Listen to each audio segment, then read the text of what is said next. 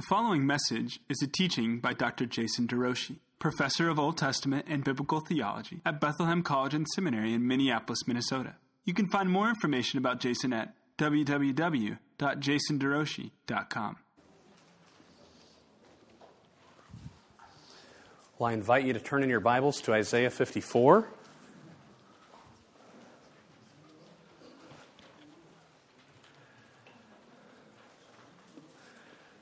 I'm using the mic this morning because I lost my voice this week.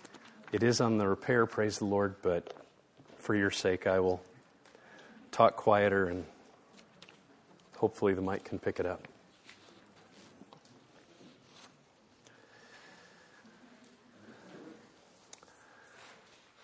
Our focus today is in Isaiah 54 11 through 17. This chapter comes as a celebration of the new covenant in light of what the suffering servant accomplishes in Isaiah 52:13 through 53:12. So it's it's major transition in the book. All the book has been anticipating how it is that good news can be proclaimed in a world filled with sinners, where God's wrath is just. And that wrath becomes poured out on the suffering servant for the many, and it gives rise to a new stage of opportunity, of relationship. The servant gives rise and gives birth to multiple servants. So he's a father and he has a bride and that bride is Jerusalem. And it's her that we hear about in our message today. You see up on the screen a structure of the passage as I've understood it. And there is two sections, each with commandments motivated by promises. So the fact that it's dominated by promises coming from God means that it's just saturated with grace. And yet, these promises are, at one level, conditional, meaning that you need to heed the commandment in order to experience the promise. And yet, God's the very one who has established a context wherein, even for sinners, he becomes 100% for us. And where what Jesus does, what this servant does in Isaiah 53, is not simply purchase justification, he purchases progressive sanctification. And so he is at work in the lives of these people. And so the challenge, the call is sing, expand your dwelling. Don't fear further disgrace. Why? Because God has done something and because He is doing something. The, the proper response to these promises that are motivating people to sing. I'm going to increase your descendants. That's why you should sing. Sing in light of what is coming. Expand your dwelling because this, this place is going to be filled with uh, new offspring, not only from the Jewish nation, but from the nations at large. And don't fear further disgrace because I have removed it. I am for you fully. And then today we move into this next section a proper response to God's promises of protection and justice. That's what, what grounds, what God is, is, in, is declaring he is bringing for the people that's supposed to alter their lifestyle. The context for their response, a grounding in righteousness, and then the nature of their response. Intriguingly, in light of what God has done and will do, he calls them not to be oppressive. Not to be oppressive. When evil is done to you, don't respond to evil with evil. So let's consider how this works. But all of this, I just want to put into this framework. God has granted to us his precious and very great promises. This chapter is loaded with new covenant promise. And he has given us these precious and very great promises so that they can change who we are today. What we hope for or what we dread tomorrow should impact our ethic in the present. So he's given us his precious and very great promises so that through them, as we bank our faith on them, a hope is generated, and what we hope for will, will impact our lifestyle. It will make us become partakers of the divine nature. As we listen to the promises of God, the pure in heart will see him. Will see him. How much do you want to see him? That's the promise that's motivating us to be pure. Don't be anxious about anything, but in everything, by prayer and petition, with thanksgiving, make your requests known to God. And the peace of God that surpasses all understanding will guard your heart and your mind in Christ Jesus. The promise is peace. But it will only come when you turn from anxiety and prayer with thanksgiving. What we hope for or what we dread tomorrow will change who we are today. And this passage is saturated with new covenant promises for a people, calling them to be a different type of person. Through these promises, we become partakers of the divine nature. We begin to look more like God. We begin to treasure what He treasures, walk where He walks, hate what He hates. And in the process, we escape the corruption of the world that's brought about by evil desire. New desires are awakened in our soul through the promises of God. And in meditating on these promises, we combat the desires that sin wants to generate through its own promises. Let's pray. Father, we ask that you would meet us now. Thank you for your word. Father, this is a hard world, and this text is not going to be sugarcoating anything. The reality is that you are over all. We don't understand why you do all that you do, but the curse is real and we're living amidst it, and yet in Christ we have overcome. So help us take heart in the midst of evil days, living as wise, not as foolish and walking as you have called us to walk in hope. Hope that is seen is not hope. So let us keep our faith until the day it becomes sight. In your name we pray. Amen. All right. O afflicted one. That's where our text begins. And it's talking to Jerusalem storm tossed and not comforted. That's where Jerusalem has been in Isaiah's vision, looking ahead to exile under the judgment of God. And it's where all the world has been under the judgment of God. And yet he reaches into that world and he claims his bride. And through that bride brings offspring. Remember Paul in Galatians chapter 4, verse 26, he says, The Jerusalem that is above, church, is our mother. That's the bride of the Lamb. And we are offspring of that relationship. Storm tossed, not comforted. Behold, I will set your stones in antimony, antimony, and lay your foundations with sapphires. I will make your pinnacles of agate, your gates of carbuncles, and all your wall of precious stones. We're seeing here a context for a response. And it's hard to see the response in the ESV, but I'll draw attention to it when we get there. But right now, there's a context being set, a, context, a context wherein an imperative is supposed to be lived out.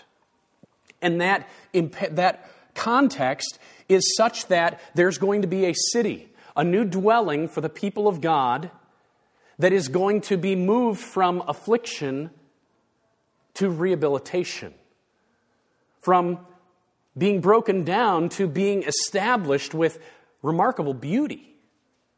All these words agate, carbuncles, precious stones, sapphires these are things that I've seen very little of in my own life, but their beauty, their beauty.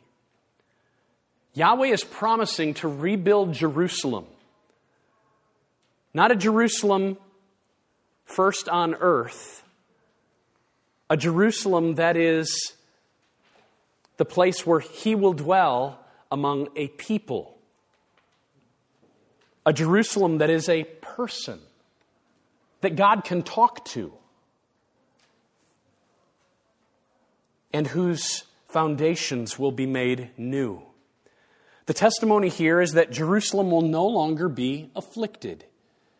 Well, up to this point in the book, we've read much. The Lord's founded Zion. In her, the afflicted of his people will find refuge. This is a, a future vision of those who've identified with him finding refuge in this city. When the afflicted, ESV says the poor, but same word is in our text, when the afflicted and the needy seek water and there is none, and their tongue is parched with thirst, I, the Lord, will enter in. I will answer them. I will not forsake. Sing for joy, O heavens. Exalt, O earth. Break forth, O mountains, into singing. Why? Because I'm envisioning that God's going to enter in and comfort his people, comfort his afflicted ones. Oppressed by sin, your own and others, I'm going to enter into your affliction and heal your wounds. Hear this, you who are afflicted, who are drunk but not with wine. What are you drunk with? The cup of the wrath of God. It causes you to stagger, to not think rightly. We have a world filled with drunken people who don't think about reality rightly. God's going to enter into that disorientation in the evil world and bring soberness to people's minds where they're going to be able to see and hear and speak clearly about reality, about that which is most real, about that which is most beautiful. Behold, I've taken from your hand the cup of staggering, the bowl of my wrath you shall drink no more. Instead, I will remove it from you, and I will put it on all those who torment you. God's words to the afflicted. Beautiful in splendor. Do these words about stones recall any other text to you in the, in the Bible? Revelation, okay. Revelation 21. We're going to get there in just a second, but Revelation 21 draws on two texts, especially this one and Isaiah 60. Here's the one from Isaiah 60. Arise and shine, for your light is come, and the glory of the Lord has risen upon you. This is not plural, you. This is feminine singular, you. Namely, the city. Light is risen upon you, Jerusalem. And the nations shall come to your light, kings to your brightness of your rising. For the coastlands shall hope for me, for the name of the Lord your God, the Holy One of Israel, because he has made you, Jerusalem, beautiful. Foreigners shall build up your walls and their king shall minister to you. For in my wrath I struck you, but in my favor I had mercy on you. Your gates shall be open continually. Day and night they shall not be shut, that people may bring to, your, to you the wealth of the nations, and with their kings led in procession. God is envisioning a, a new inhabitation for his presence that will draw in people from all over the globe, of every color, of every shape, of every language, be drawn in to find new residency, new identities. We've seen in Psalm 87 new birth certificates. This one was born there, associated with Jerusalem. Here's the Revelation text. And you'll see Keep your eye in Isaiah 54, you'll see it, and then just recall what we just read in Isaiah 60. The wall was made of jasper, the city of pure gold. This comes right after John is told, Come out and see the bride of God. And he went out and he looked up and he saw a city. That's the bride. Jerusalem is the bride of the Lamb, and we are the offspring. The foundations of the city walls were decorated with every kind of precious stone. The first foundation was jasper, the second sapphire, the third agate, the fourth emerald, the fifth onyx, the sixth ruby, the seventh chrysolite, the eighth beryl, the ninth topaz, the tenth turquoise, the eleventh jacinth, and the twelfth amethyst. The twelve gates were twelve pearls, each gate made of a single pearl. The city does not need the sun or the moon to shine on it, for the glory of God gives it light, and the Lamb is its light, the Lamb of Isaiah 53, who was wounded for our transgressions. The nations will walk by its light, and the kings of the earth will bring, their splendor into it. This is the vision of the bride. And the Jerusalem that is above, that will become the new earth, that will come down, is that's where our residency is. We are exiles on earth. Our residency is there. Our identification is there. And the day is coming when we will be home. Not because we will leave this place, but because the place that is our home will be here. A new earth with new heavens in fellowship with our God. John. When you ask what um, other scripture that this picture of the precious stones and all that Yeah. recalls. It seems to me, in some ways, it also recalls the um, garb of the Levitical priests, uh, uh, the precious stones on their That's great. breastplate, and, and sense of continuity from there to there. Yeah, so let me work with that a little bit. The recalling of the 12 precious stones on the breastplate of the priest, each different stone representing one of the tribes of Israel. 12 gates in the city, representing a restored, reconstituted people of God. Israel, all of whom find their identity, Jew and Gentile alike, in Christ, who has reestablished around himself through the 12 apostles a new people.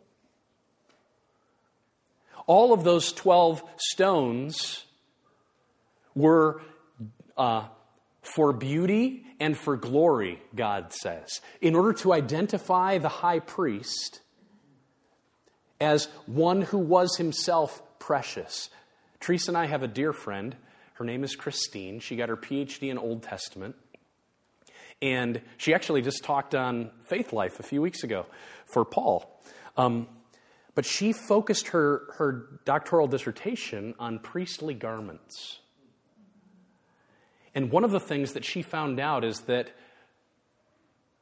as you look at the priestly garments in the Old Testament, at the, cl- the, the underwear, the priestly underwear, was made of the same material that is that that surrounds the Ark of the Covenant and the Holy of Holies. And as you move out from the Holy of Holies, the materials that are used are increasingly rougher. And as you move out from the layers of the priestly garment, they are identical to the materials that are established in the tabernacle. What this means is that the priest was supposed to be a walking picture of the temple itself. And the closer that you got to the priest's heart, that's where the law of God is supposed to be. The law that was in the Ark of the Covenant, in the Holy of Holies, displaying the character of God, that the priest, in his own being in Israel, was supposed to be a, a walking display of the temple. And we are a kingdom of priests.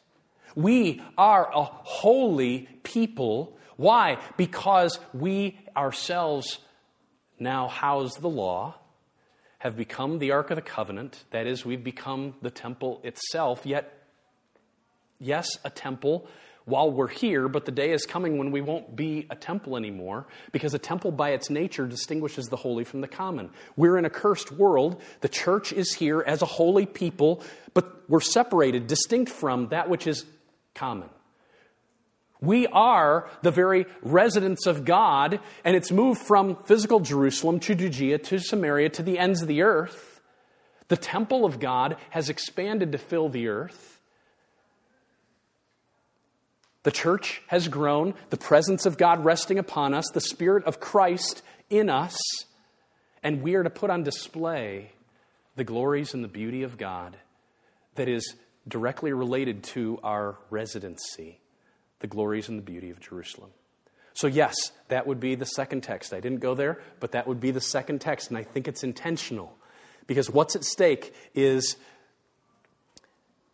the beauty and the glory of this new city people is identical to the beauty and the glory of what was supposed to be put on display among the priests. First off, John beat me to that, but um, Well done, John. Well done. two things. Uh, come it strikes me that as the passage begins and the backdrop is established of you afflicted and storm-tossed people, that okay, so here's here's the backdrop of this painting: the afflicted and storm-tossed. What will I bring them now? The first things up are this explosion of color um, and beauty. So the, the grays, the darks have all been overcome by brilliance and beauty and color. And it's almost like a rainbow coming into a storm. Yeah.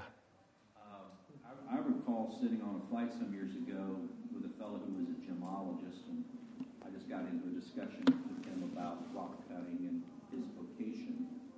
And one of the things I took away from that that has always influenced me in my way to encounter jewels in the Bible is he said to me that the ultimate value of a jewel has essentially to do with what it is doing with light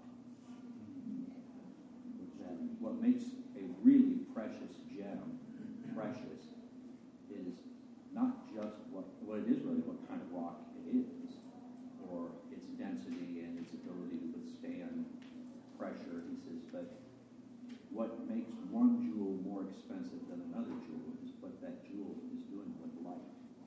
The level of preciousness of a jewel is dependent on how well it reflects and refracts light. And so the level to which it's able to put on display in various ways light is how a gemologist would assess the quality of a gem. So a piece of granite is able to reflect in small ways due to the little bit of what's the dark going against the crystals, um, and yet something that's fully clear, whether it's sapphire or diamond, is able to um, display the glory of light all the more. It, it reminds me somewhat of like everything in this room. We might have eyes that work, but the only reason we can delight in it is because of light. And far too often we live in our world delighting in what we see and fail to recognize the one who is making it possible. Like without the light, there would be no recognition of the beauty. So allow your eyes once in a while not simply to rest on what the light is awakening, but to rise up to revel in the light itself. Thank you. Can I add that the cuts to the stone, the way that God cuts our dross away, also causes an increased reflection of light? So true. So true. And no stone enjoys being cut, True. but it adds so infinitely to its beauty because of the reflections that arise from the cut. Yeah, the cutting process helps enhance the light. If I can just ask a quick question. Sure. When you speak of the New Jerusalem as the bride, Yes. and then we are, are the offspring, Yes. Um, I had thought that we were the bride itself. So I'm just wondering about the distinction. Yeah, so the question is how do we understand this distinction between the bride, which it seems as though sometimes we're called that, and yet we're also the offspring of this union. And the image is, is really a one in the many reality. Yes, we are, as the, the corporate reality, all of the people of God together are the bride. And yet, in other texts like this one, it speaks of us as the offspring. So in Isaiah 53, verse 10, the offspring that are the suffering servants are those who are his. We become his offspring. And in Isaiah 54, the barren one is Jerusalem, who we're told in Isaiah 54 3 has offspring. Offspring that will include the nations. So here, Jerusalem is being portrayed as the mother of an offspring that are the servants. So this text would portray us as the offspring of the bride, but the bride is, in another respect, no different than the people that make up that bride. It's not a separate object, it's just oh, a different way of talking about the metaphor. Let's move on. Familiar verse, perhaps, to some. All your children shall be taught by the Lord, and great shall be the peace of your children. I see this as, I think, the result. So here's Jerusalem, the afflicted one, who has children, all of whom will be taught by the Lord. This reestablished, beautified Jerusalem when that happens, the result will be it says that those who are part of the community, living identified with the city, will have a new knowledge. They will all be taught by the Lord. Anybody's Bible point them to any certain texts? Okay, the law written on your heart. Where's that found? Jeremiah 31. Okay, we'll go there in just a second. Any other text that you see in your Bible, like a cross reference next to, they will all be taught by the Lord? I don't know what it is, but it says that you won't teach your brothers, saying, Know the Lord, for they will all know me from the least. Good. So Adrian's text was Jeremiah 31 33, and yours is 3134. We'll go there in just a second. Anybody else have a cross reference? John 6:45, we're going to see a citation of this very verse in Jesus' mouth. So he's going to provide us a divine commentary on how to read it. Let's consider. This is the context of Isaiah. Here it's saying you're all going to be taught by God Himself. The prophets have been teaching, and yet nobody has ears to hear, right? Nobody is learning. Yet there's an implication in this text. You will all be taught by the Lord with the result that there's going to be peace among the very children of Jerusalem. They're all going to be taught from the least to the greatest, and God Himself is going to instruct them.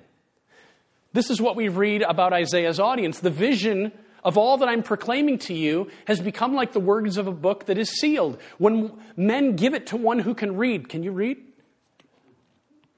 Give, give the book. And she looks down and says, it's, it's as if it's words that are sealed. I can't, I can't even read it. That's Isaiah's audience. That's how, how they perceive his writings. Yet, just a few verses later, it says, The day is coming when the deaf will hear the words of the book. The blind of the eyes will see. The blind of the eyes. The eyes of the blind. They will see. No longer will the book be unreadable. Why? Because a new instruction is going to be given that will overcome all resistance, overcome any spiritual learning disability. The Lord has given me, this is the Messiah talking, one of the servant songs. The Lord's given me the tongue of those who are taught. The first one who gets taught by God supremely is the Messiah himself. And then he begins to help others. He begins to teach on God's behalf, helping others learn. God teaches me that I might that I may know how to sustain with a word him who is weary. Morning by morning I have my devotions. And he awakens my ear as one who is taught. This is this is the words of the Christ in Isaiah, who needs this morning by morning time. Here's the Jeremiah 31 text. It starts out, I could have started there. I will put my law within them, I will write it on their heart, and I will be their God, and they will be my people. And no longer shall each one teach his neighbor and teach his brother, saying, Know the Lord, for they shall all know me. In Isaiah's Israel, there's young kids and there's old gray hairs who don't know God. They're part of the community. They've grown up in the context of the community where God has been at the center in Jerusalem, and yet they've truly never seen beauty. They've never encountered glory. Their ears have been deaf. From the least to the greatest, it's been that way. So that prophets have to say, You need to know the Lord. But the day is coming in the new covenant when everyone who's part of that covenant will have been taught by God. Everyone. Everyone. Look at how Jesus talks.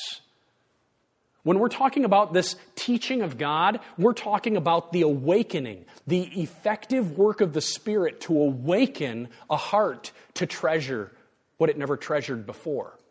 We're not talking about having a, you know, double PhD brain. Now I know God. We're talking about a child's ability to be awakened to the love of his or her parent. Yes, I've been taught. I've been taught by God. No one can come to me unless the Father who sent me draws him. No one can come to me unless God acts first. He's the decisive mover in every salvation. In every bit of movement from spiritually disabled to spiritually healed, He's the mover. Learning disabilities are, over, are overcome only by Him. No one can come to me, Jesus says, unless the Father who sent me draws him. And that's the one I'll raise up on the last day. It is written in the prophets, and they will all all, everyone who's associated with this New Jerusalem, all of them will have been taught by God. They will all be taught by God. Everyone who has heard and learned from the Father comes to me. Do you get that? If you've come to Jesus, you've been taught by God. If you've learned from the Father, if you've heard Him first, you come to Jesus. And Jesus is saying that's fulfillment of the very promise that Isaiah was making. God is your teacher. If you've come to Jesus, you've already been learning from the best teacher on the, in the universe. He's awakened something new in your soul a new knowledge, a new ability to see beauty, to celebrate His favor to embrace His bigness, to receive comfort from His protection. You know the Lord, He's teaching you.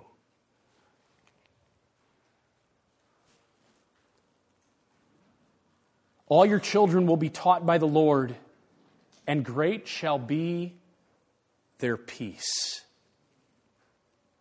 In righteousness, you shall be established. We've talked a lot in these weeks about peace and about righteousness. So I'm just going to draw attention to just a few verses in recollection. In the day when God destroys death, He's already done this and it's not yet. But in Isaiah 25, which we spent a very long time on, it was when we talked about the millennium. In Isaiah 25, the death that he is going to destroy is not only for one people. It's, it's death on a global scale when he brings all that is hostile to him to an end. In that day, he says, This song will be sung in the land of Judah. We have a strong city, Jerusalem. We have a strong city. He sets up salvation as walls and bulwarks. What's the city? It's, it's salvation. This is a figurative use of Jerusalem again. Open the gates that the righteous nation that keeps faith may enter in. Oh God, you keep him in perfect peace whose mind is stayed on you. Righteous nation, perfect peace. So trust in the Lord forever, for in God is an everlasting rock. Behold, I'm promising you a king. He will come, he will reign in righteousness Princes will rule in justice. The effect of the righteousness that he will bring will be peace. And in an already but not yet world, we need to know this. A peace that can be gained in our soul, that is the quieting of anxiety because of the peace that we know we have with our God being 100% for us and never to condemn. A God who has declared that he will right all wrongs and, and and fix all problems, and He'll do so on our behalf. In that moment, He won't count us as part of the problem, He'll count us as part of the answer. The kingdom of God is not a matter of eating and drinking, but of righteousness and peace and joy in the Holy Spirit. Now, all of this simply provides a context for getting to the heart of this passage. And in the ESV, it actually gets indented. And you might miss the fact that in the same way that in 54.1 we get a commandment, sing, and in 54.2 we get a commandment, enlarge, and in 54.4 we get a commandment, fear not. In 54.14 we also get a commandment, but you don't see it in the ESV. The commandment comes right after that statement about righteousness. It says, You shall be far from oppression. It sounds like a promise, but in the Hebrew text, it's actually a commandment. That is, be far from oppression. Why? Because you need not fear. Be far from terror, for it shall not come near you in light of the fact that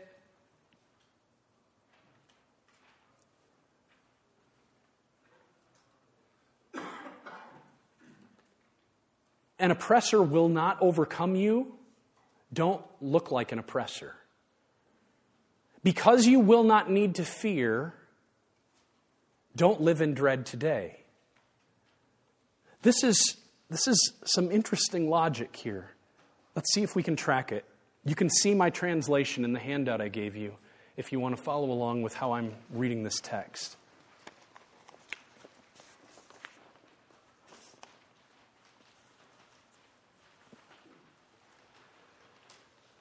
The charge not to oppress others.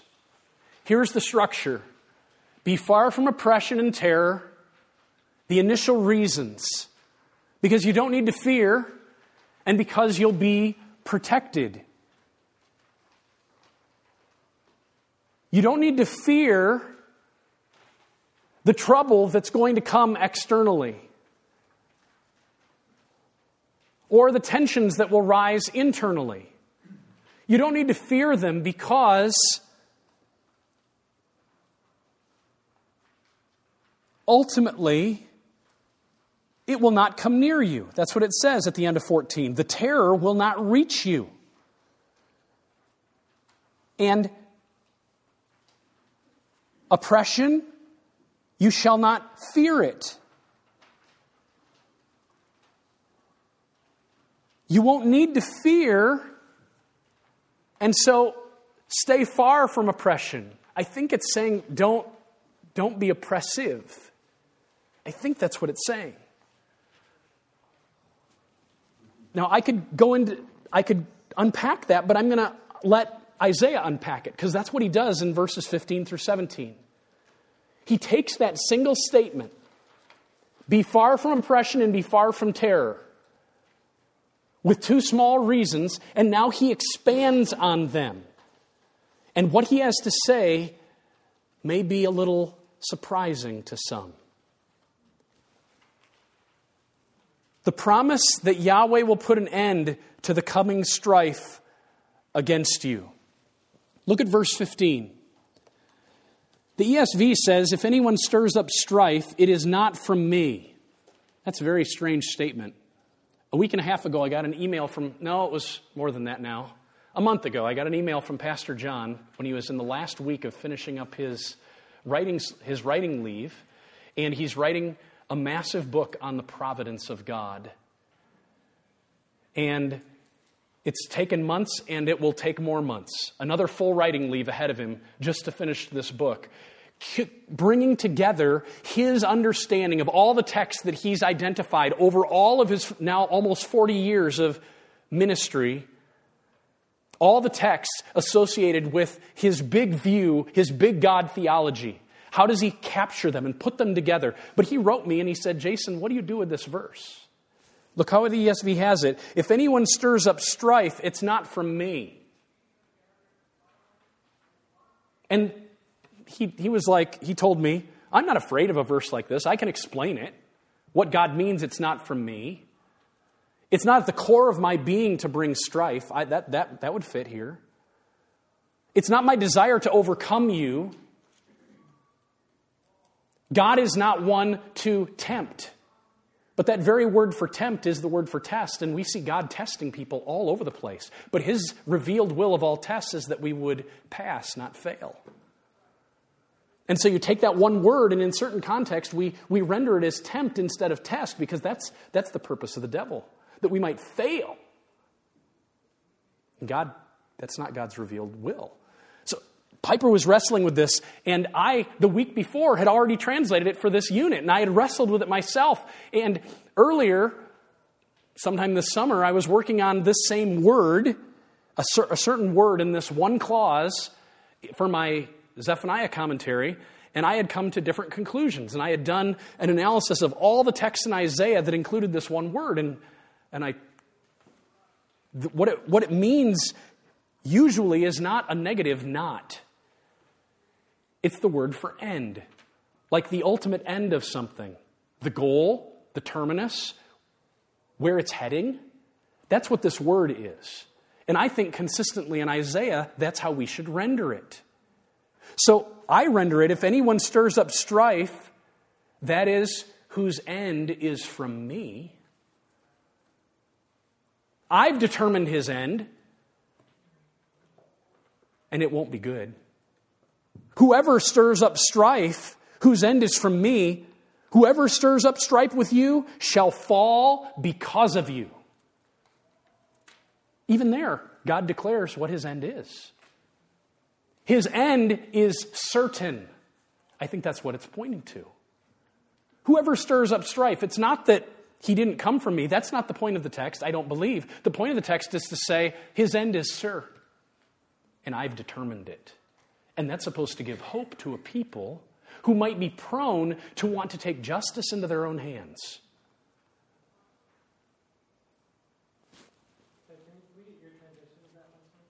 So it's right here. So it says, Therefore, be far from us. Uh, sorry. Behold, someone will surely stir up strife, whose end is from me. Whoever is stirring up strife with you shall fall on account of you. That's how I render it. Consider how God talks elsewhere in Isaiah. Be broken, you peoples, and be shattered. Give ear, all you far countries. Strap on your armor, be shattered. Strap on your armor and be shattered. Take counsel together, but it will come to nothing. Whatever you plan to do to stand against my purposes, no purpose of yours can be th- will stand. All of my purposes will stand. None of them can be thwarted. Speak a word, but it will not stand. Why? Because God is with us. That's what the remnant declares. Now, we have to ha- put this into a framework. Does this mean I can anticipate standing in Christ with the full armor of God that no trouble will come? Oh no, fiery darts will come, and that's why you need the shield. But the whole point of the armor is to protect you from the trial, which is certain to come. So, how do we put that together? God is with us. Whatever you seek to do against me will not stand. Behold, all who are incensed against you shall be put to shame and confounded, the Lord says. Those who strive against you shall be as nothing and shall perish. You shall seek those who contend with you.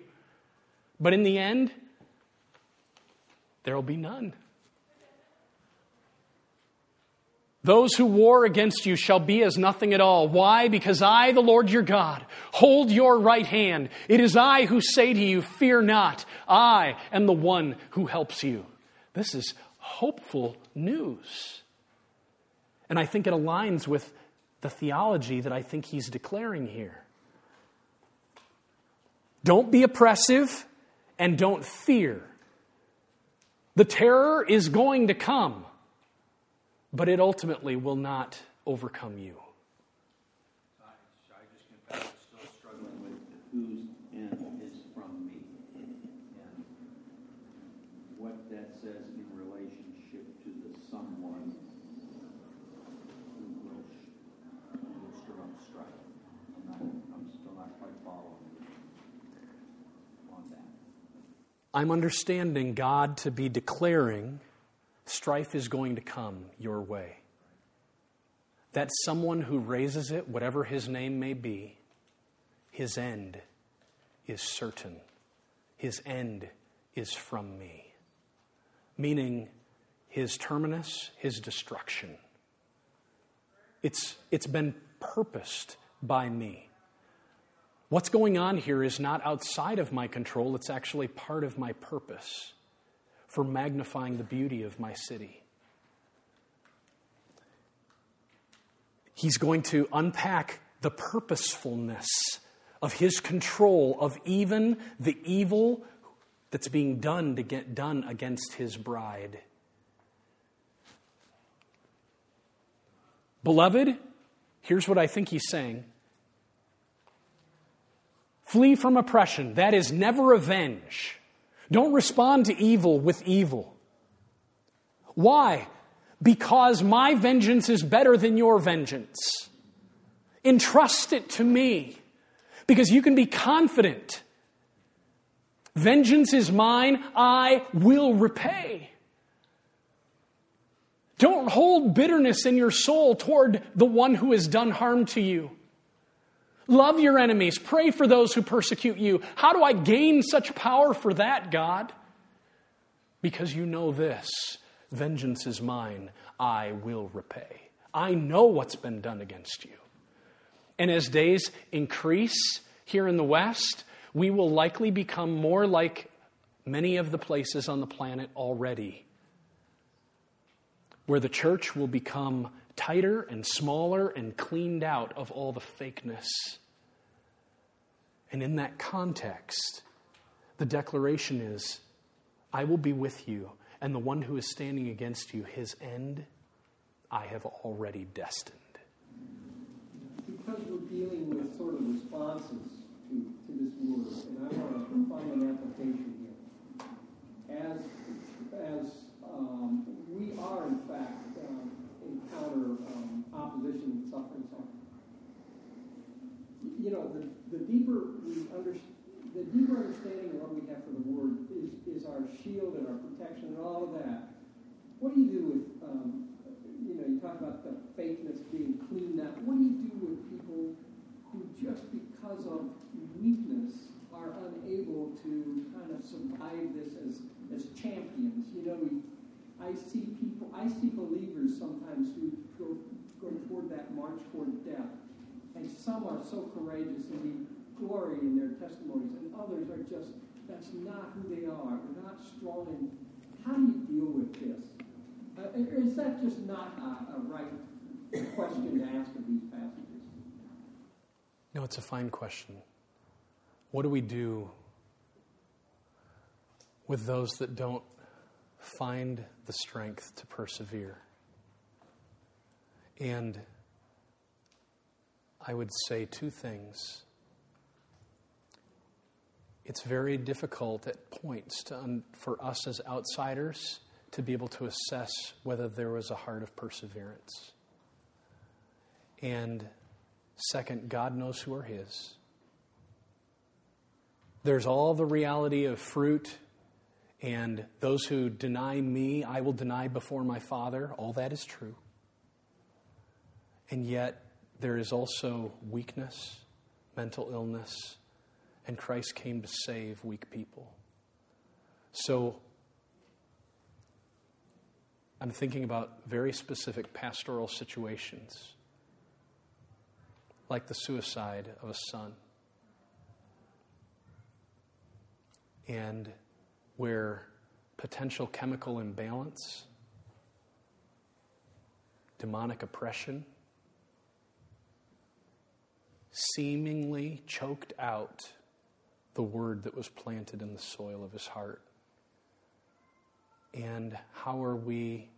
It's, it's difficult in such moments to, for us as outsiders, meaning God's the only one who knows. If, if there had been genuine faith at one point,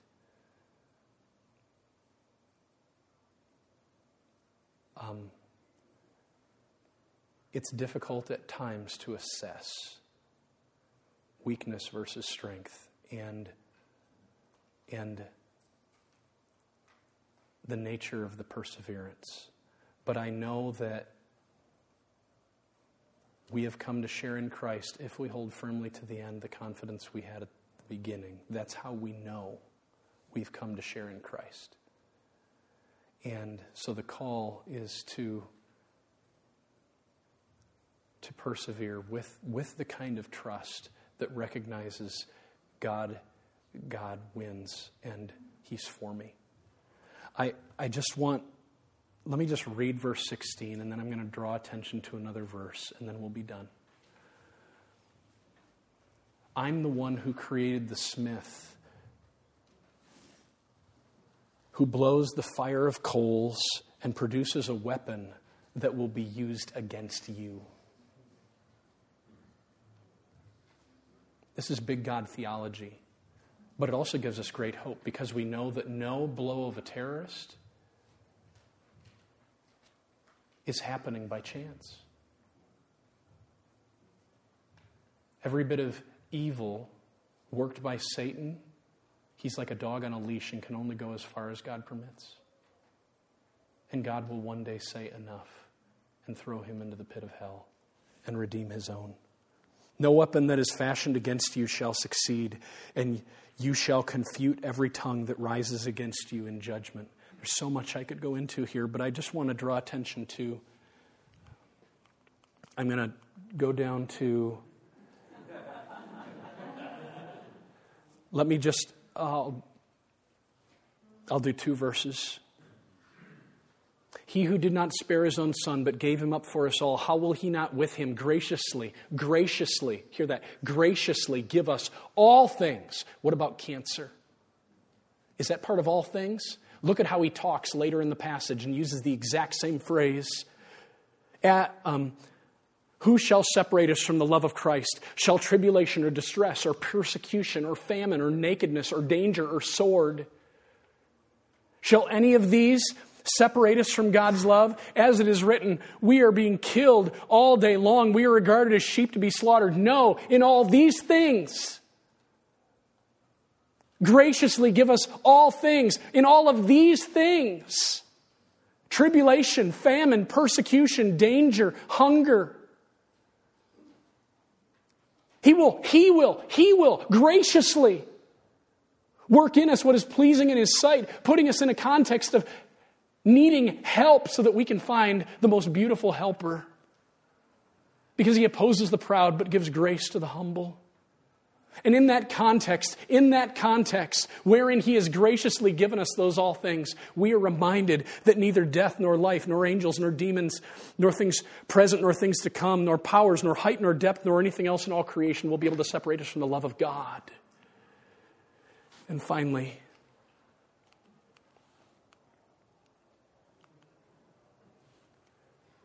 look at how Jesus talks. I am the resurrection and the life. Whoever believes in me, though he die, yet shall he live. And then, and everyone who lives and believes in me shall never die. This is not a testimony of easy life.